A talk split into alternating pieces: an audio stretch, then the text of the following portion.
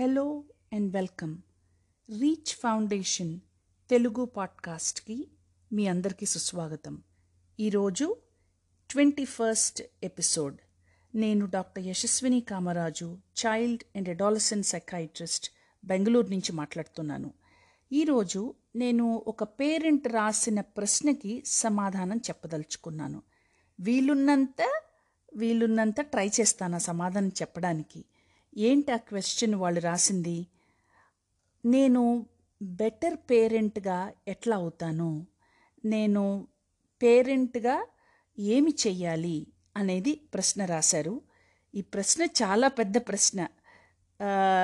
చిన్నగా చాలా సింపుల్గా ఉంది చి- ఉంది వినడానికి కానీ దీని ఆన్సర్ చాలా పెద్దదవుతుంది. ఎందుకంటే నేను బెటర్ పేరెంట్గా ఎట్లా అవుతాను అనేదానికి చాలా చాలా చెప్పచ్చు. ఒక పెద్ద పుస్తకం కూడా రాయొచ్చు అనుకోండి దీనికి సమాధానం నేను మూడు పాయింట్లలో చెప్పదలుచుకున్నాను.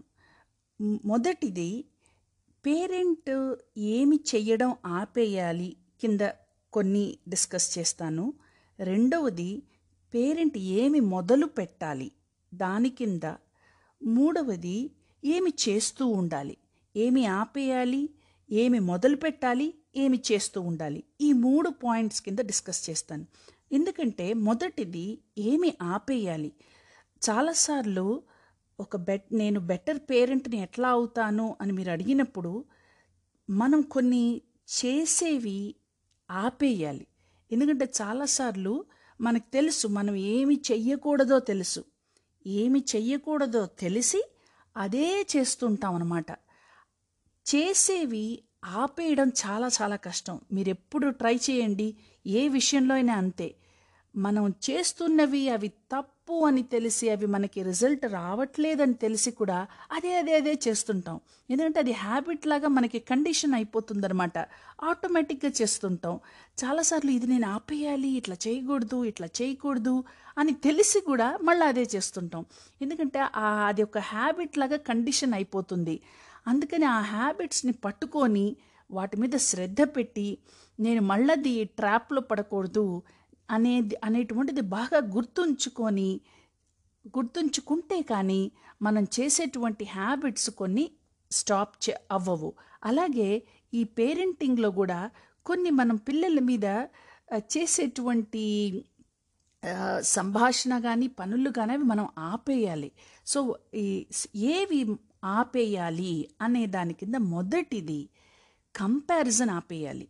అది చాలా చాలా ఈజీగా ఉంది చూడడానికి. ఆ నేనేం కంపేర్ చేయనండి మా అబ్బాయిని? నేనేం కంపేర్ చేయను? మా అమ్మాయే తనే కంపేర్ చేసుకుంటుంది మిగిలిన పిల్లలతో అంటుంటారు తల్లిదండ్రులు. కానీ చూస్తే అది కంపారిజన్ అనేది మాటలతో అక్కర్లేదు. ఒక్కొక్కసారి చేతలతో చేయొచ్చు ఒక్కొక్కసారి చూపులతో చూడొచ్చు ఒక్కొక్కసారి తల్లిదండ్రులు చెప్తుంటారు నేను అసలు ఏం మాట్లాడను మా పిల్లలకి అంతా తెలుసు అంటారు. కానీ నాకు తెలుస్తుంటుంది వాళ్ళు పిల్లల వైపు చూసినప్పుడు వాళ్ళు అప్రూవ్ చేస్తున్నారా వాళ్ళ బిహేవియరు లేకపోతే నువ్వు చేసింది ఇది సరిపోదు నువ్వేం పెద్ద గొప్పగా చేయలేదు మీ అన్నయ్య బాగా చేశాడు లేకపోతే మీ కజిన్ బాగా చేసింది ఇది సరిపోదు అనేటువంటిది ఒక్కొక్కసారి చూపులతో కూడా తెలిసిపోతుంటుంది.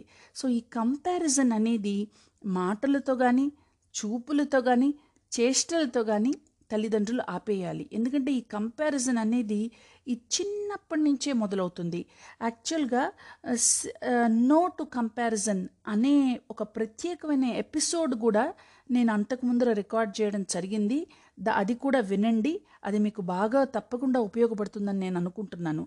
సో ఈ కంపారిజన్ అనేటువంటిది తప్పకుండా ఆపేయాలి. పిల్లల మధ్య ఆపేయాలి.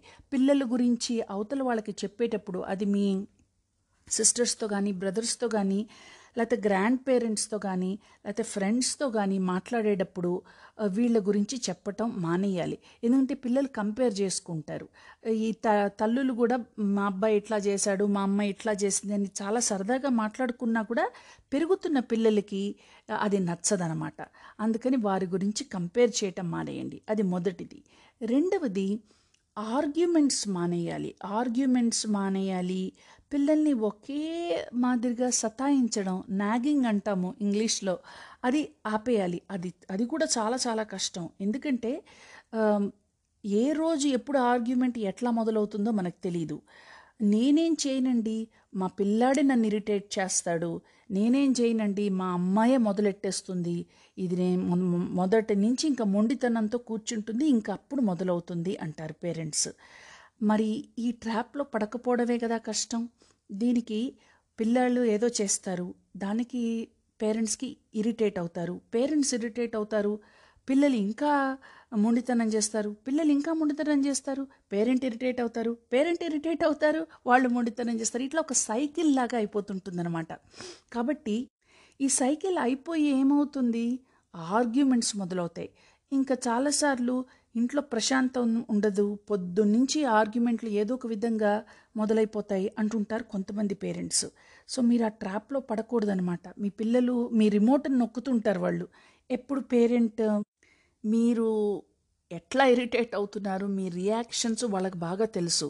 ఒక్కొక్కసారి చిన్నపిల్లలైతే ఆ రియాక్షన్ కోసం ఇంకా మళ్ళా మళ్ళా అదే చేస్తూ ఉంటారు. ఆల్మోస్ట్ రిమోట్ నొక్కితే ఎట్లా ఆన్ అవుతుందో అట్లా వాళ్ళ చేతుల్లో మీరు రిమోట్ అయిపోతారు. ఇంకా మీకు బాగా కోపం వచ్చేస్తూ బాగా అరిచేస్తున్నారు అనుకోండి పిల్లలు ఒక్కొక్కసారి ఆ రియాక్షన్ ఎక్కువ చూ చూస్తూ ఉంటారు. సో మీరు వాళ్ళ చేతుల్లో రిమోట్ అవ్వకండి. అందుకని వాళ్ళు ఇరిటేట్ చేసినా కూడా అదొక ఇంకా ఆర్గ్యుమెంట్ స్టార్ట్ చేయటం వాళ్ళని ఒకటే సతాయించటం వల్ల మీరు వాళ్ళ చేతిలో ఓడిపోతారు. ఎందుకంటే అదొక గేమ్ లాగా తయారైపోతుంది అనమాట వాళ్ళకి. ఇంకా అదొక అదొక గేమ్ అయిపోతుంది. వాళ్ళు మొదలెడతారు మీరు దానిలో చిక్కుకుంటారు ఇంకా అది జరుగుతూ ఉంటుంది. ఇట్లా ప్రతిరోజు అదొక ప్యాటర్న్ లాగా అయిపోతూ ఉంటుంది. అందువల్ల మీరు చాలా జాగ్రత్తగా ఉండాలి. ఈ ఆర్గ్యుమెంట్ల వల్ల వాళ్ళని నువ్వు చేయట్లేదు నువ్వు ఇది చేయవు నువ్వు అది చేయవు అని ఇట్లా సత్తాయించడం ఈ నాగింగ్ వల్ల ఏమీ రాదు. సరికదా ఇది ఒక పెద్ద గేమ్ లాగా అయిపోయి ఇది ఇది ఇంకా బ్రేక్ చేయడం చాలా కష్టమయ్యే పరిస్థితి అవుతుంది. వాళ్ళు చెప్పి మీరు చెప్పిన మాట వాళ్ళు వినరు వాళ్ళు మీరు చెప్పేది వినరు. ఇట్లా ఒక సైకిల్ లాగా అయిపోతుంది. సో రెండవది ఈ ఆర్గ్యుమెంట్స్ చేయటం నాగింగ్ చేయటం మీరు వీలున్నంత తక్కువ చేసుకోండి. ఎందుకంటే దానివల్ల ఏమీ రిజల్ట్ రాదు. మూడవది చాలా చాలా ఇంపార్టెంట్ ఇది. ఇది ప్రతి వాళ్ళు దృష్టిలో పెట్టుకొని పాటించవలసిందే. ఏంటది? ఈ ఫైటింగ్ చేయడం పిల్లల ముందర ఈ ఫాదర్ మదరు ఫైట్ చేయడము ఆర్గ్యూ చేసుకోవడము నువ్వు తప్పు నువ్వు లేదు నువ్వే తప్పు నువ్వే వాడిని సరిగా పెంచట్లేదు మీరే దాన్ని బాగా గా గారాబం చేస్తున్నారు. ఇట్లా పిల్లల ముందర ఫైటింగ్ చేయకండి. పిల్లల ముందర ఆర్గ్యూ చేయటం వల్ల అంటే వాళ్ళ గురించి అనమాట ఆర్గ్యూ చేయటం వల్ల పిల్లలకి మంచి అవకాశాన్ని ఇస్తున్నారు. పిల్లలు చాలా స్మార్ట్ కదా మరి. వాళ్ళకి తెలుసు ఏ పేరెంట్ స్ట్రిక్ట్ ఏ పేరెంట్ స్ట్రిక్ట్ కాదు. అమ్మ నో చెప్తే నాన్న దగ్గరికి వెళ్ళి తెచ్చేసుకోవచ్చు. నాన్న నో చెప్తే తాతగారి దగ్గర వెళ్ళొచ్చు. ఇట్లా ఇంట్లో మ- ఎక్కువ మంది ఉన్న కొద్దీ వాళ్ళకి తెలుస్తుందన్నమాట. ఎవరు ఎవరి చేత వాళ్ళ పని నిర్వర్తించుకోవచ్చు ఎవరి చేత వాళ్ళ మాట వాళ్ళే ఒప్పించవచ్చు అనేది వాళ్ళకి బాగా తెలిసిపోతుంది. అందువల్ల ఈ పిల్లల ముందర ఫైటింగ్ చేయడము ఈ పిల్లల ముందర భేదాభిప్రాయాలు వాళ్ళ ముందర కనపరచకండి. పిల్లల ముందర యునైటెడ్గా ఉండాలి పేరెంట్స్. ఎందుకంటే వాళ్ళ ముందర గనక ఒక మాట మీద తల్లిదండ్రులు లేరు అని గనక వాళ్ళకి క్లియర్గా తెలుస్తుంటే వాళ్ళని డిసిప్లిన్ చేయడం కష్టం వాళ్ళని ఒక మార్గంలో పెట్టడం వాళ్ళకి రూల్స్ నేర్పించటం వాళ్ళకి గుడ్ హ్యాబిట్స్ నేర్పించటం చాలా కష్టమైపోతుంది. ఇది మూడో పాయింట్. ఫైటింగ్ అవాయిడ్ చేయండి పిల్లల ముందర. నాలుగవది పిల్లల ముందర నేను ఎందుకు చెప్తున్నానంటే ఆర్గ్యుమెంట్స్ కొన్ని ఫైట్స్ అది ప్రతి పేరెంట్స్కి మదర్కి ఫాదర్కి వచ్చేవే. కానీ పిల్లల ముందర చేయకూడదు అది అది చేయటం వల్ల వాళ్ళ బ్రెయిన్స్ బాగా ఇంపాక్ట్ అవుతాయి. అది కాకుండా మీరు ఒక రోల్ మోడల్గా ఉండాలి. ఒక ఆర్గ్యుమెంట్ వచ్చినప్పుడు ఒక డిఫరెంట్ ఒపీనియన్ మదర్ నుంచి ఫాదర్ నుంచి వచ్చినప్పుడు మీరు ఎలా సాల్వ్ చేసుకుంటున్నారు దాన్ని అనేది కూడా మీ పిల్లలు చూడాలి. అంతేకాని ఇద్దరు అరిచేసుకొని నువ్వు తప్పు అనుకొని నువ్వు తప్పు నేను తప్పు అని ఇట్లా ఆర్గ్యుమెంట్ చేయడం వల్ల మీ పిల్లలకి మీరేం సొల్యూషన్ ఇవ్వట్లేదు. సరికదా? ఒక ఇంకొకళ్ళతో ఆర్గ్యుమెంట్ వచ్చినప్పుడు మనం ఎ- ఎట్లా డిస్కస్ చేయాలి అనేటువంటిది మీరు నేర్పించలేకపోతారు. ఇట్లా ఆర్గ్యూ కనుక చేసుకుంటుంటే. సో అది ఆపేయండి. నాలుగవది ఇది కూడా చాలా ముఖ్యమైన పాయింట్. ఎందుకంటే కొంతమంది పేరెంట్స్ని చూస్తాను ఇంకా విపరీతమైన ప్రేమ అనమాట వాళ్ళ వాళ్ళ పిల్లల మీద. అంటే ప్రేమ అందరికీ ఉంటుందనుకోండి ఇది ప్రేమ కన్నా ప్రొటెక్షన్ అనుకోండి విపరీతమైన ప్రొటెక్షన్. అంటే ఇంకా అతి జాగ్రత్త చేయడం చాలా పిల్లలు కన్నా ఒక వంద రెట్లు వాళ్ళ గురించి భయపడిపోవడం వాళ్ళ గురించే ఇరవై నాలుగు గంటలు తపస్సు చేయడం వాళ్ళ కోసమే జీవిస్తున్నట్టుగా అనమాట చేయడం ఇంకా వాళ్ళ కోసమే ఈ వాళ్ళు ఏది తింటే ఇంకా అది చేయడం. వాళ్ళు ఏది అడిగితే అది చేసేయడం. ఇట్లా ఈ అతి ప్యాంపరింగ్ బాగా గారాబం చేయడం. అంటే ఆ గారాబం కన్నా ఓవర్ ప్రొటెక్షన్ ఓవర్ పేరెంటింగ్ అనుకోండి పేరెంటింగ్ ఎప్పుడు కూడా మధ్యస్థంగా ఉండాలి. అసలు పేరెంటింగ్ చేయని వాళ్ళు కొంతమంది ఉంటారు. ఆ పిల్లలే పెరుగుతారు సమాజమే పెంచుతుంది ఇంటి పక్కన వాళ్ళతో పెంచే పె- పె- పెరుగుతారు మేం పెరగలేదా అనుకు అనుకునేటువంటి పేరెంట్స్ కొందరు. కొంతమంది అసలు ఫుల్ నా కంట్రోల్లోనే ఉండాలి నేను చెప్పినట్టుగానే చేయాలి. అసలు అంతా నా ప్రకారమే జరగాలి అని ఓవర్ పేరెంటింగ్ ఓవర్ ప్రొటెక్షన్ ఉన్న వాళ్ళు కొంతమంది. ఆ ఓవర్ పేరెంటింగ్లో ఏమవుతుందంటే పిల్లలు మీ ముందర బాగానే ఉంటారు కానీ వెనకాల చాలా హైడ్ చేస్తుంటారు. మీకు వాళ్ళు ఏం చేస్తున్నారు? అనేది చెప్పరు. ఎందుకంటే వాళ్ళకి తెలుస్తుంది కంప్లీట్గా ఫుల్ మా అమ్మ కంట్రోల్లోనే ఉంది నేనేం చెప్పినా వినదు అని అట్లా ఓవర్గా టూ మచ్ ప్రొటెక్షన్ ఇస్తే కనుక వాళ్ళు చేయాల్సిన పనులు మీకు చెప్పకుండా వెనకాల నుంచి చేస్తారు. మీరు ఒక చోటకి వెళ్ళొద్దు నువ్వు ఫ- ఆ ఫ్రెండ్ని కలవద్దు ఈరోజు నువ్వు సైక్లింగ్ అటు ఆ రోడ్లో వెళ్ళొద్దు అట్లా మీరు చెప్పా చెప్తూ ఉన్నారనుకోండి ప్రతిదానికి మీ కంట్రోల్లోనే కనుక ఉంటే వాళ్ళు మొదట వింటున్నట్టు నటించినా తర్వాత తర్వాత మీకు చెప్పకుండా అన్ని పనులు చేస్తారు.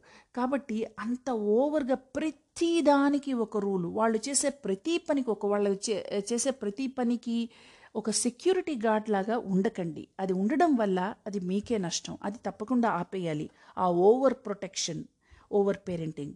ఇంకా ఐదవది ఇది కూడా చాలా చాలా కష్టం చేయడం. చాలా సింపుల్గా ఉంటుంది నాకు చెప్పడానికి. కానీ మీరు చేయడానికి కానీ నాకు చేయడానికి కానీ ఎవరికైనా కూడా చేయడానికి కానీ చాలా కష్టం. ఏమిటది? నెగిటివ్గా కామెంట్ చేయడం.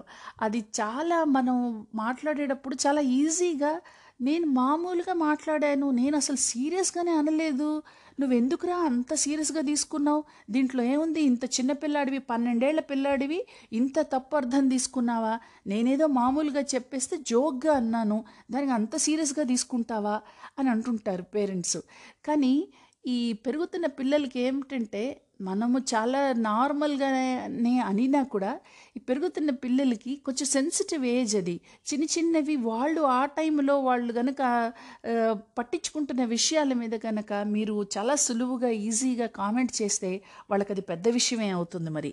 సో ఈ నెగిటివ్ కామెంట్స్ అనేది కొంచెం జాగ్రత్తగా ఉండాలి. అంటే వాళ్ళ డ్రెస్సింగ్ మీద కానీ వాళ్ళు కొంచెం జాగ్రత్తగా ఉండాలన్నమాట. ఇప్పుడు ఒక్కొక్కసారి చిన్న చిన్న విషయాలు కూడా ఏంటి కొంచెం ఈరోజు ఎక్కువ తింటున్నావు? ఎందుకు అలా తినేస్తున్నావు? అంటే నేను ఎక్కువ తింటానా? నేను ఎప్పుడు ఎక్కువ తింటానా? అంటే నేను లావుగా ఉన్నానని చెప్తున్నావా? ఇంకా అలా మొదల అలా మొదలవచ్చు. కాబట్టి కొంచెం జాగ్రత్తగా మాట్లాడుతుండాలి ఆ నెగిటివ్ కామెంట్స్ ఈ ఇప్పుడు వేరే వాళ్ళతో మాట్లాడేటప్పుడు కూడా గ్రాండ్ పేరెంట్స్ ఇంటికి వచ్చినప్పుడు కానీ రిలేటివ్స్ ఇంటికి వచ్చినప్పుడు కానీ "ఆ, ఇది ఇలానే చేస్తుందండి. ఎంత చెప్పినా వినదు అని మీరు చాలా ఈజీగా అనేయచ్చు కానీ పిల్లలు అది కొంచెం ఒక్కొక్కసారి నెగిటివ్గా తీసుకుంటారు. ఇది పిల్లల టెంపర్మెంట్ బట్టి కూడా ఉంటుందనుకోండి. అంటే అంటే అట్లా అని ఏమీ అనకూడదు వాళ్ళని. అసలు కంటిన్యూస్గా చాలా టోస్ మీద ఉండాలి. ఏమంటే ఏమవుతుందో అన్న భయంతో ఉండమని నేను చెప్పట్లేదు. కానీ మనం మాట్లాడేటప్పుడు చాలాసార్లు పాజిటివ్గా మాట్లాడడానికి ట్రై చెయ్యాలి. అది అంత సులభం కాదు. అది కేవలం ఒక సాధనతోటి ప్రాక్టీస్ తోటి వస్తుంది. అది మీ పిల్లలతోనే కాదు ఫ్రెండ్స్తో కానీ ఎవరితో కూడా అది మనం జాగ్రత్తగా మాట్లాడడం నేర్చుకోవాలి. జాగ్రత్తగా మాట్లాడడం నేర్చుకుంటే అది మంచిదే అవుతుంది. సో ఐదోది ఆ నెగిటివ్ స్టేట్మెంట్స్ స్టాప్ చేయమని చెప్తాను. ఈ పైవి చెప్పినవన్నీ స్టాప్ చేయండి. చెయ్యడం ఆపేయండి. ఇక ఏమి చేయడం స్టార్ట్ చేయాలి అంటే మొదటిది కాన్స్ట్ కొంచెం కన్సిస్టెంట్గా ఉండడం. అంటే ఇప్పుడు ఒకసారి ఇది చేయడం తప్పు ఇది చేయటం రైటు అని మనం పిల్లలకి నేర్పించినప్పుడు దాని మీదే ఉండాలి. మళ్ళా ఒక్కొక్కసారి ఈసారికి పర్వాలేదులే నెక్స్ట్ టైం అది చేవాకు ఈసారికి నువ్వు తిడితే తిట్టావులే అబ్బాయిని. నెక్స్ట్ టైం అట్లా కాదు. ఇది తప్పు తప్పే అనేటువంటిది పిల్లలకి కన్సిస్టెంట్గా పేరెంట్ నుంచి తెలియాలి. అది కన్సిస్టెంట్గా మీ నుంచి ఆ మెసేజ్ వస్తుంటే పిల్లల్లో గుడ్ హ్యాబిట్స్ బ్యాడ్ హ్యాబిట్స్ గురించి తెలియపరచడం చాలా ఈజీ అవుతుంది. అందుకని కన్సిస్టెంట్గా మీరు ఉండాలి. అంటే మీరే మార్చేయకూడదు అనమాట ఈసారి అబద్ధం చెప్తే పర్వాలేదులే. అప్పుడు నువ్వు పాపం అబద్ధం చెప్పాల్సి వచ్చింది పర్వాలేదు నెట్టేసేయచ్చు. సో ఇక్కడ మీకు అర్థమవుతుందేంటి? పేరెంటింగ్ అంటే ఫస్ట్ పేరెంట్ వాళ్ళని వాళ్ళని సరిదిద్దుకొని వాళ్ళు కన్సిస్ట్గా ఉండడం నేర్చుకుంటే కానీ అది మీరు పిల్లలకి నేర్పించలేరు. సో మొదటిది కన్సిస్టెంట్గా ఉండడం. అంటే ఒకటే మెసేజ్ని ఇవ్వడం దాన్ని మార్చడం కాదు. రెండవది చాలా క్లియర్ ఎక్స్పెక్టేషన్స్ ఉండాలి పేరెంట్కి. అంటే ఆ ఎక్స్పెక్టేషన్స్ చాలాసార్లు పిల్లలకి కొద్దిగా కన్ఫ్యూజింగ్గా ఉండొచ్చు క్లియర్గా లేకపోవచ్చు. అంటే ఒక్కొక్కసారేమో ఒక్కొక్కసారి ఏమో తక్కువ మార్కులు వచ్చినా పర్వాలేదు అనడం. ఒక్కొక్కసారి ట్యూషన్కి వెళ్ళట్లేదు పర్వాలేదు. ఒక్కొక్కసారి ఏమో ఎందుకు వెళ్ళలేదు అని విపరీతంగా అరిచేయడం. అంటే వాళ్ళ ఎక్స్పెక్టేషన్ ఏంటి? ఏమి చెయ్యాలి? ఏమి చెయ్యకూడదు? అనేటువంటి క్లియర్ ఎక్స్పెక్టేషన్స్ ఉండాలి. అంటే కొంతమంది పేరెంట్స్కి బిహేవియర్ బాగా ఉండాలి మంచిగా మాట్లాడాలి అని అది ఎక్కువ ఎక్స్పెక్టేషన్ ఉంటుంది. కొంతమంది పేరెంట్స్కి చదువు చాలా చాలా చాలా ఇంపార్టెంట్. కొంతమంది పేరెంట్స్లో చూస్తాను పిల్లలకి ఈ చదువు చదువు చదువు మీద శ్రద్ధ పెట్టినట్టు వాళ్ళ బిహేవియర్ మీద అంతగా శ్రద్ధ పెట్టడం లేదు. నేను అది చూస్తూ ఉంటాను. చాలాసార్లు పేరెంట్స్ ఈ చదువుకోవాలి మంచి ఉద్యోగం రావాలి బాగా సెటిల్ అవ్వాలి ముందు ముందు ఫ్యూచర్లో బ్రహ్మాండంగా ఉండాలి ఆ ఫ్యూచర్ మీద గురించి చెప్పేటువంటి శ్రద్ధ ఇప్పుడు ఏం చెయ్యాలి? ఆ ఫ్యూచర్కి ఉపయోగపడేటువంటి అలవాట్లు హ్యాబిట్స్ ఏమై ఉండాలి అనేటువంటివి చెప్పడం జరగదు. సో ఇప్పుడు చదువుకే కాదు వేరే వాటికి కూడా లైఫ్లో ఉపయోగపడేటువంటి బిహేవియర్స్ ఏంటి అలవాట్లు ఏంటి అనేటువంటి వాటి మీద డిసిప్లిన్ ఎట్లా ఉండాలి? మనం చేసేటువంటి పనుల్లో మనము వాల్యూస్ ఎట్లా తీసుకురావాలి? తల్లిదండ్రులు నేర్పించేటటువంటివి ఎట్లా ఉపయోగం అవుతాయి అనేటువంటివి జనరేషన్ జనరేషన్ నుంచి కూడా నేర్పించాలి అంటే వాటి గురించి క్లియర్గా ఎక్స్పెక్టేషన్స్ పిల్లలకి చెప్పాలి. మన ఇంట్లో మనం ఇదే చేస్తాం.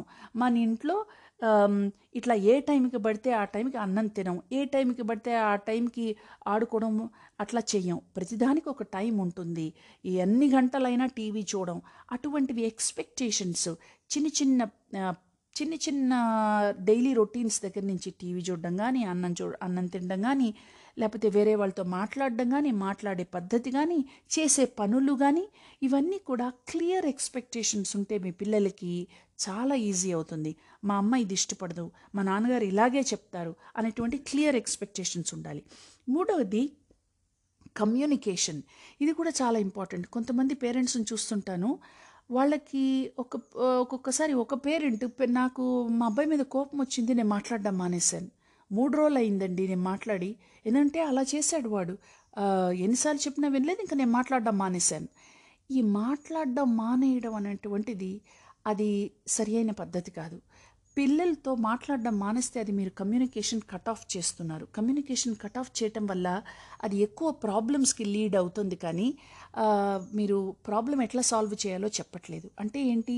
నువ్వు చేసే పని నాకు నచ్చట్లేదు అందువల్ల నేను నీతో మాట్లాడను అనేటువంటి మెసేజ్ మీరు ఇస్తున్నారు. అంతేగాని నువ్వు చేసినటువంటి పని నాకు నచ్చలేదు నాకు ఎందుకు నచ్చలేదు దానికి సొల్యూషన్ ఏంటి అనేటువంటి డిస్కషన్ అక్కడ జరగట్లేదు.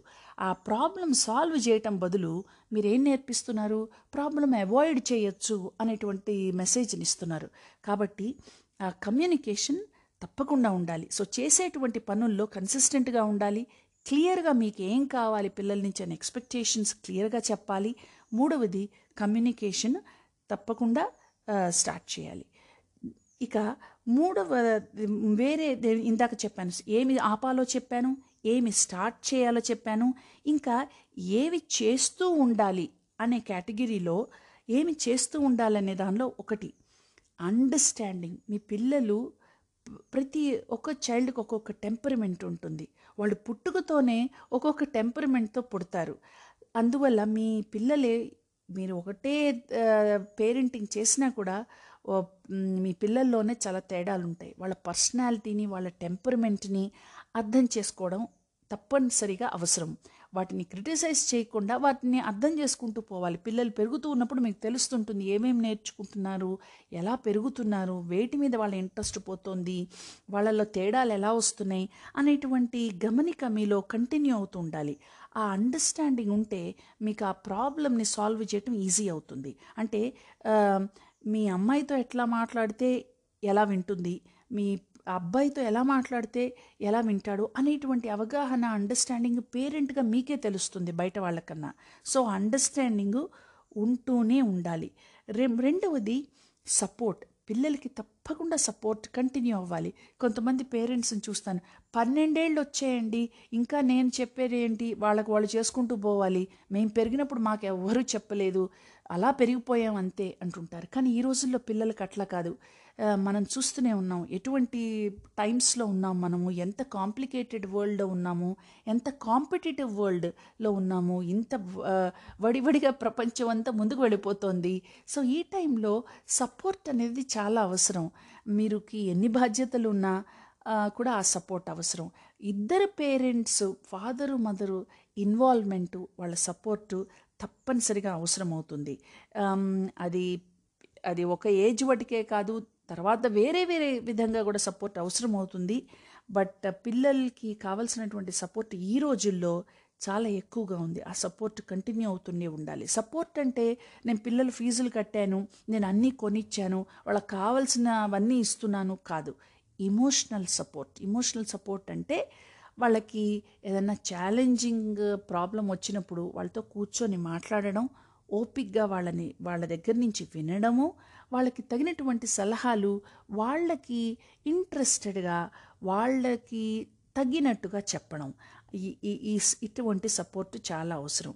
మూడవది కనెక్షన్ కనెక్షన్ అంటే బాండింగ్ అనమాట అంటే ఈ అన్- ఇంత ఇంత టైం కన్స్ట్రైంట్లో ఎవరికి టైం ఉండట్లేదు. ఎవరికి వాళ్ళు వాళ్ళ పనులే సరిపోతాయి. ఇంత టైం కన్స్ట్రైంట్లో కూడా కొంచెము ఆ కనెక్షన్కి టైం పెట్టుకోవడము.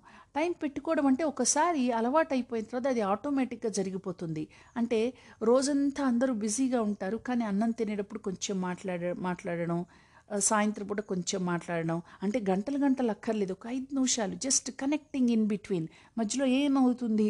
కొద్దిగా మీకు అండర్స్టాండింగ్ వస్తుందన్నమాట. పరిస్థితులు ఎలా ఉన్నాయనో ఎలా ఉన్నాయని. సో ఆ కనెక్షన్ చాలా అవసరం. అంతేగాని ఫుల్ సైలెంట్లో లేకపోతే ఎవరిదాన్న వాళ్ళు ఉండడం పిల్లలు కంప్యూటర్లతో ఉండడం పేరెంట్స్ కం కంప్లీట్గా వర్క్ చేయడం అటువంటి ఈ రోజుల్లో ఈ కనెక్షన్ చాలా ఇంపార్టెంట్ ఆ కనెక్షన్ అంటే ఒక చెప్తున్నాను కదా అందుకనే డిన్నర్ టైము మీల్ టైములో కొంచెం మాట్లాడడం పిల్లలతోటి చాలా చాలా అవసరం. ఆ మాట్లాడేటప్పుడు మనం గ్యాడ్జెట్స్ చూడకూడదు. ఈ గ్యాడ్జెట్స్ మీద నేను త్రీ ఎపిసోడ్స్ రికార్డ్ చేయడం జరిగింది. తప్పకుండా వాటిని వినండి. సో ఈ పేరెంటింగ్ అనేది నేను బెటర్ పేరెంట్గా ఎలా ఉండను అంటే నేను పైన చెప్పినటువంటిగా ఏవి మానేయాలి ఏవి మొదలు పెట్టాలి ఏవి చేస్తూ ఉండాలి అనేటువంటి దాని గురించి డిస్కస్ చేశాను. ఇవి మీకు ఉపయోగపడిందని అనుకుంటున్నాను. ఈ uh, reach foundation Telugu podcast ద్వారా టీచర్స్కి పేరెంట్స్కి ఈ చైల్డ్ కేర్ ప్రొఫెషనల్స్కి కూడా ఇవి ఇది చాలా సింపుల్ ఇన్ఫర్మేషను ఈ సింపుల్ థింగ్స్తోనే పేరెంటింగ్ కొద్దిగా ఈజీ అవుతుంది. ఈ ఇన్ఫర్మేషన్ తప్పకుండా షేర్ చేయండి. Thank you so much this is doctor Yashaswini Kamaraju